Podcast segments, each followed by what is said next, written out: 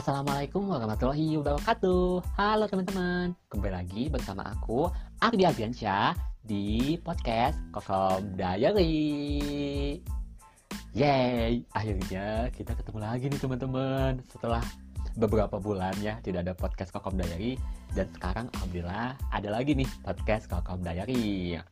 Nah pada kali ini sebenarnya aku gak bakal beda jauh ya tentunya dari topik-topik sebelumnya intinya tuh berkaitan dengan ekonomi, khususnya ekonomi dan keuangan Islam. Seperti itu. Hmm. Untuk hari ini kita bahas apa ya teman-teman? Hmm. hmm. Ini deh. Ngomong-ngomong, teman-teman pada pernah dengar gak sih istilah mengenai generasi sandwich? Sekarang ini tuh lagi rame ya teman-teman di berbagai media sosial gitu kayak generasi sandwich, generasi sandwich, generasi sandwich. Tapi apa ya artinya? Apakah manusia sandwich atau manusia yang suka makan sandwich atau sandwich itu sendiri? apa ya? Eh, bukan itu ya teman-teman. Emang namanya tuh sandwich, tapi artinya bukan itu. Nah jadi gini, dilansir dari laman OJK, generasi sandwich merupakan generasi orang dewasa yang harus menanggung hidup tiga generasi yaitu orang tuanya, diri sendiri, dan anaknya. Kondisi tersebut dianalogikan seperti sandwich, di mana sepotong daging terhimpit oleh dua buah roti. Roti tersebut diibaratkan sebagai orang tua, generasi atas, dan anak, generasi bawah. Sedangkan isi utama sandwich berupa daging, mayones, saus, selada, dan lain-lain merupakan diri sendiri yang terhimpit oleh roti. Nah, istilah generasi sandwich ini pertama kali diperkenalkan pada tahun 1981 oleh seorang profesor sekaligus direktur praktikum University Kentucky, Lexington, Amerika Serikat bernama Dorothy A. Miller. Nah, jadi seperti itu teman-teman mengenai generasi sandwich. Jadi bukan generasi yang suka makan sandwich, tapi generasi yang terhimpit seperti isian sandwich, seperti itu. Nah, di Indonesia sendiri sebenarnya itu sudah banyak terjadi nih generasi sandwich ini. Nah, teman-teman bisa ya coba cari di Google atau coba cari di media sosial. Banyak sekali uh, ahli-ahli atau misalnya orang-orang yang membahas mengenai generasi sandwich. Nah, aku sendiri sering menemukan topik generasi sandwich ini ketika aku lagi uh, berselancar di Twitter gitu. Banyak sekali orang yang membahas ih aku ternyata sedang generasi sandwich guys. Aduh gimana ini cara mengatasi, generasi sandwich? Nah banyak sekali eh, orang-orang gitu yang mention mengenai generasi sandwich. Nah emang generasi sandwich ini seberbahaya itukah? Semenakutkan itukah? Nah kalau misalnya kita lihat dari sudut pandang orang yang mengalami, mengalami generasi sandwich ya tentunya iya. Kenapa? Ya orang tersebut perlu memikul dua beban ya tadi ya beban orang tua dan anak jadi perlu membiayai kehidupan anaknya keluarga kecilnya dan juga membiayai orang tuanya. Nah jadi kan double ya akhirnya beban juga gitu. Jadi bingung juga nih, aduh pengeluaran ini uh, harus dikemenain ya gitu. Di satu sisi aku harus membiayai kebutuhan orang tua, di satu sisi aku harus membiayai kebutuhan anakku. Jadi banyak sekali akhirnya beban-beban atau misalnya uh, pengeluaran-pengeluaran yang harus dilakukan oleh uh, orang tersebut. Seperti itu. Nah, kita nggak mau kan ya gitu uh, terjadi seperti itu. Kita nggak mau kan ya gitu menjadi generasi sandwich. Lantas gimana caranya sih gitu supaya kita dapat memutus rantai generasi sandwich ini? Hmm gimana caranya ya? Nah gini teman-teman. Salah satu cara yang bisa digunakan untuk memutus rantai generasi sandwich yaitu dengan kita mendaftarkan diri kita kepada program dana pensiun kenapa kita harus daftar program dana pensiun? Hmm, gini gini gini gini. Kan di kemudian hari kita tentunya menjadi orang tua. Lalu usia kita semakin menua dan akhirnya kita semakin tidak produktif dan akhirnya mungkin kita tidak bakal kerja lagi seperti itu. Nah, dalam posisi tersebut kita tidak inginkan kembali lagi menjadi generasi sandwich yang akhirnya membebankan anak kita sendiri. Nah, maka dari itu kita harus mempersiapkan dana hari tua sedari dini. Jadi ketika kita di masa tua, kita sudah tidak bingung lagi bagaimana caranya memenuhi kebutuhan hidup sehari-hari karena sudah dapat penghasilan dari dana pensiun. Seperti itu. Lantas jelasnya dana pensiun ini tuh apa sih? Nah, menurut Kamus Besar Bahasa Indonesia, dana pensiun adalah sekumpulan dana yang diperoleh dari iuran tetap setiap peserta ditambah penyisihan penghasilan perusahaan. Sementara itu, berdasarkan Undang-Undang Nomor 11 Tahun 1992, dana pensiun adalah badan hukum yang mengelola dan menjalankan program dengan adanya manfaat pensiun. Nah, bisa dikatakan juga dari definisi dana pensiun di atas bahwa dana pensiun adalah dana yang dikumpulkan oleh lembaga tertentu dengan menggunakan iuran pekerja untuk diberikan kembali kepada pekerja tersebut pada saat masa pensiun tiba. Nah, lantas manfaat dana pensiun itu apa aja sih?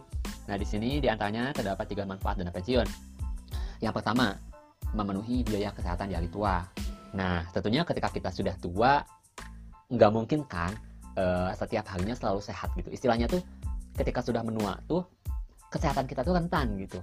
Nah maka dari itu kita perlu menyiapkan biaya kesehatan kan. Jadi ketika kita sakit atau untuk menjaga kesehatan kita, kita sudah tidak bingung lagi dananya dari mana. Nah dengan adanya dana pensiun, otomatis kebutuhan untuk penjagaan kesehatan atau proses penyembuhan kesehatan kita nanti dapat diakomodasi. Yang kedua, menjalani kehidupan yang baik dan layak. Nah ini ya, ya tadi, jadi ketika kita sudah pensiun, ketika kita sudah tidak bekerja lagi, kita sudah tidak bingung lagi bagaimana e, caranya untuk memenuhi kebutuhan hidup sehari-hari karena kita sudah mendapatkan pendapatan dari dana pensiun yang tentunya digunakan untuk kita dalam menjalankan kehidupan yang diharapkan kehidupan kita tentunya baik dan layak pastinya. Lalu yang ketiga, memenuhi kebutuhan hidup secara mandiri. Nah, ini ya teman-teman. Jadi ketika kita sudah pensiun atau misalnya ketika kita sudah tidak bekerja lagi di masa tua nanti kita tidak lagi menyusahkan anak kita gitu. Dengan adanya dana pensiun kita sudah mendapatkan dana nih dari dana pensiun untuk memenuhi kebutuhan hidup sehari-hari secara mandiri. Hmm, eh ternyata dana pensiun ini bermacam-macam loh. Tercantum dalam Undang-Undang Nomor 11 Tahun 1992 dana pensiun dibedakan menjadi dua jenis. Yang pertama dana pensiun pemberi kerja atau disingkat DPPK Dana pensiun pemberi kerja adalah program pensiun yang dilakukan oleh perusahaan. Dana pensiun ini nanti akan diberikan secara langsung kepada setiap karyawan yang telah memasuki usia pensiun. Lalu yang kedua, dana pensiun lembaga keuangan atau disingkat DPLK. Dana pensiun lembaga keuangan adalah jenis dana pensiun yang dikelola oleh badan berupa bank dan perusahaan asuransi. Lembaga ataupun badan tersebut yang mengelola dana pensiun perorangan, baik karyawan maupun para pekerja mandiri. Eits, akan tetapi khususnya nih kita selaku umat muslim tentunya tidak boleh asal langsung pilih dana pensiun ya. Karena kan kita tentunya sudah diajarkan gitu untuk uh, mengikuti kegiatan-kegiatan yang sudah dipastikan kehalalannya. Nah, kalau misalnya dalam segi ekonomi berarti kegiatan muamalah atau transaksinya.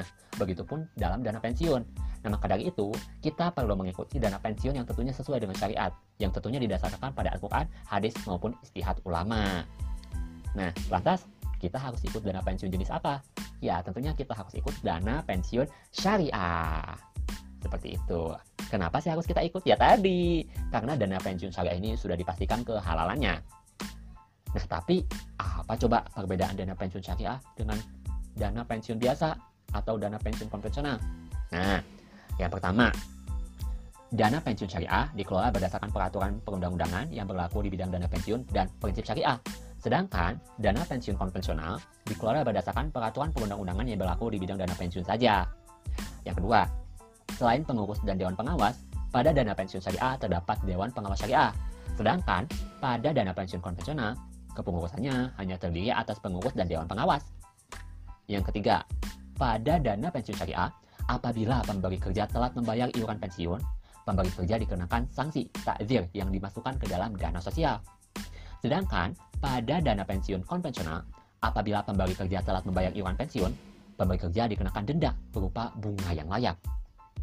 Yang keempat, pada dana pensiun syariah, instrumen investasi yang digunakan harus sesuai dengan prinsip syariah. Sedangkan pada dana pensiun konvensional, instrumen investasi yang digunakan tidak harus sesuai dengan prinsip syariah. Lalu yang terakhir, pada dana pensiun syariah, segala kegiatan transaksinya menggunakan akad. Sedangkan pada dana pensiun konvensional, tidak menggunakan akad sama sekali. Nah, jadi seperti itu teman-teman mengenai perbedaan dana pensiun syariah dengan dana pensiun konvensional.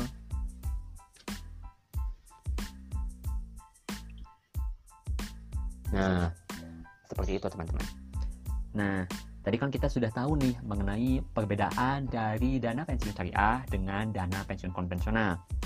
Nah, tadi salah satu perbedaannya itu yaitu kalau misalnya dalam dana pensiun syariah ini dikelola berdasarkan prinsip syariah yang tentunya dilandaskan pada Al-Quran dan hadis. Nah, adapun Al-Quran dan hadis yang digunakan sebagai landasan hukum yaitu di antaranya yang pertama ada Quran Surat Al-Hasyr ayat 18 yang artinya Wahai orang-orang yang beriman, bertakwalah kepada Allah dan hendaklah setiap diri memperhatikan apa yang telah dibuat untuk hari esok, masa depan, dan bertakwalah kepada Allah. Sesungguhnya Allah maha mengetahui apa yang kamu kerjakan. Lalu untuk hadisnya, merujuk pada hadis Nabi Shallallahu Alaihi Wasallam dari Abu Hurairah. Adapun artinya, barang siapa melepaskan dari seorang muslim suatu kesulitan di dunia, Allah akan melepaskan kesulitan darinya pada hari kiamat. Siapa saja yang memberikan kemudahan terhadap orang yang sedang kesulitan, Allah akan memberinya kemudahan di dunia dan akhirat. Barang siapa menutup aib muslim yang lain, maka Allah akan menutup aibnya di dunia dan akhirat. Dan Allah senantiasa menolong hambanya selama ia suka menolong saudaranya. Hadis riwayat Muslim. Nah, selanjutnya ciri khas dari dana pensiun syariah yaitu adanya akad-akad yang digunakan dalam transaksi pada dana pensiun syariah. Nah, adapun di sini di antaranya beberapa akad yang digunakan, yaitu yang pertama ada akad hibah bishal dan akad hibah muqayyadah yang digunakan antara pemberi kerja dan peserta dalam hal pembayaran iuran. Lalu yang kedua ada akad wakalah dan akad wakalah bi ujrah yang digunakan antara pemberi kerja atau peserta dan dana pensiun yang menyelenggarakan program pensiun berdasarkan prinsip syariah. Lalu yang ketiga ada akad wakalah ujrah dan akad mudarabah yang digunakan antara dana pensiun yang menyelenggarakan program pensiun berdasarkan prinsip syariah dan pihak ketiga yang menyelenggarakan kegiatan berdasarkan pelimpahan kekuasaan dari dana pensiun yang menyelenggarakan program pensiun berdasarkan prinsip syariah dengan imbal jasa. Lalu yang keempat, ada akad ijarah yang digunakan antara dana pensiun yang menyelenggarakan program pensiun berdasarkan prinsip syariah dan pihak ketiga untuk pemindahan untuk pemindahan hak guna manfaat atas barang atau jasa dalam waktu tertentu dengan pembayaran sewa atau ujrah. Nah, ciri khas lainnya pada dana pensiun syariah yaitu tadi ya, instrumen investasinya yang digunakan itu harus sesuai dengan prinsip syariah. Adapun beberapa jenis instrumen investasi yang dapat digunakan oleh dana pensiun syariah yang tentunya sudah sesuai syariat yaitu yang pertama ada deposito mudharabah. Lalu yang kedua ada saham syariah. Lalu selanjutnya ada reksadana syariah. Lalu ada obligasi syariah dan instrumen syariah lainnya yang tentunya bisa digunakan untuk investasi dana pensiun syariah. Nah, tadi kan kita sudah berbicara mengenai akad dan instrumen investasi dana pensiun syariah. Terus gimana ya ini alur dalam pelaksanaan dana pensiun syariah? Nah, jadi seperti ini ya teman-teman. Pertama-tama nih ya, pemberi kerja yang kita kenal dengan wahid kerja nanti akan melakukan iuran pemberi kerja menggunakan akad wakalah kepada penghimpun dana pensiun atau lembaga pensiun. Dan peserta atau yang kita kenal dengan mauhud lah juga melakukan iuran peserta kepada penghimpun dana pensiun atau lembaga pensiun menggunakan akad wakalah juga. Selanjutnya, dana pensiun tersebut diinvestasikan. Investasi juga ya tadi harus kepada hal-hal yang tentunya memenuhi prinsip syariah. Dengan hasil investasi tersebut, akan masuk kembali kepada lembaga pengelola dana pensiun tersebut. Dana yang diperoleh dari penghimpun dana, wahid dan mahudlah, dan hasil investasi digunakan oleh dana pensiun yang pertama untuk biaya operasional lembaga pengelolaan dana pensiun tersebut seperti untuk pembayaran gaji karyawan, sewa kantor, dan biaya operasional. Dan yang kedua untuk membayar manfaat kepada peserta pensiun atau janda atau duda dari peserta atau anak dari peserta atau pihak yang ditunjuk oleh peserta. Nah, jadi seperti itu alur pelaksanaan dari dana pensiun syariah, teman-teman. Nah, tadi kan kita sudah mulai paham nih mengenai apa itu dana pensiun syariah, apa itu perbedaan dana pensiun syariah dengan dana pensiun konvensional, lalu landasan hukumnya apa, akadnya apa saja, instrumen investasi dana pensiun syariah apa aja, lalu alur pelaksananya bagaimana. Nah, setelah kita tahu nih ya mengenai dana pensiun syariah ini, diharapkan khususnya nih ya umat muslim langsung saja nih apabila yang ingin mengikuti program pensiun, langsung ikut program pensiun di dana pensiun syariah yang sudah terbukti kehalalannya dan tentunya, dan tentunya sudah sesuai dengan prinsip syariat ajaran agama Islam. Seperti itu. Nah, diharapkan juga setelah teman-teman nanti ikut program pensiun di dana pensiun syariah, generasi sandwich ini tidak semakin banyak lagi gitu dan mungkin diharapkan semakin sedikit terjadinya generasi sandwich.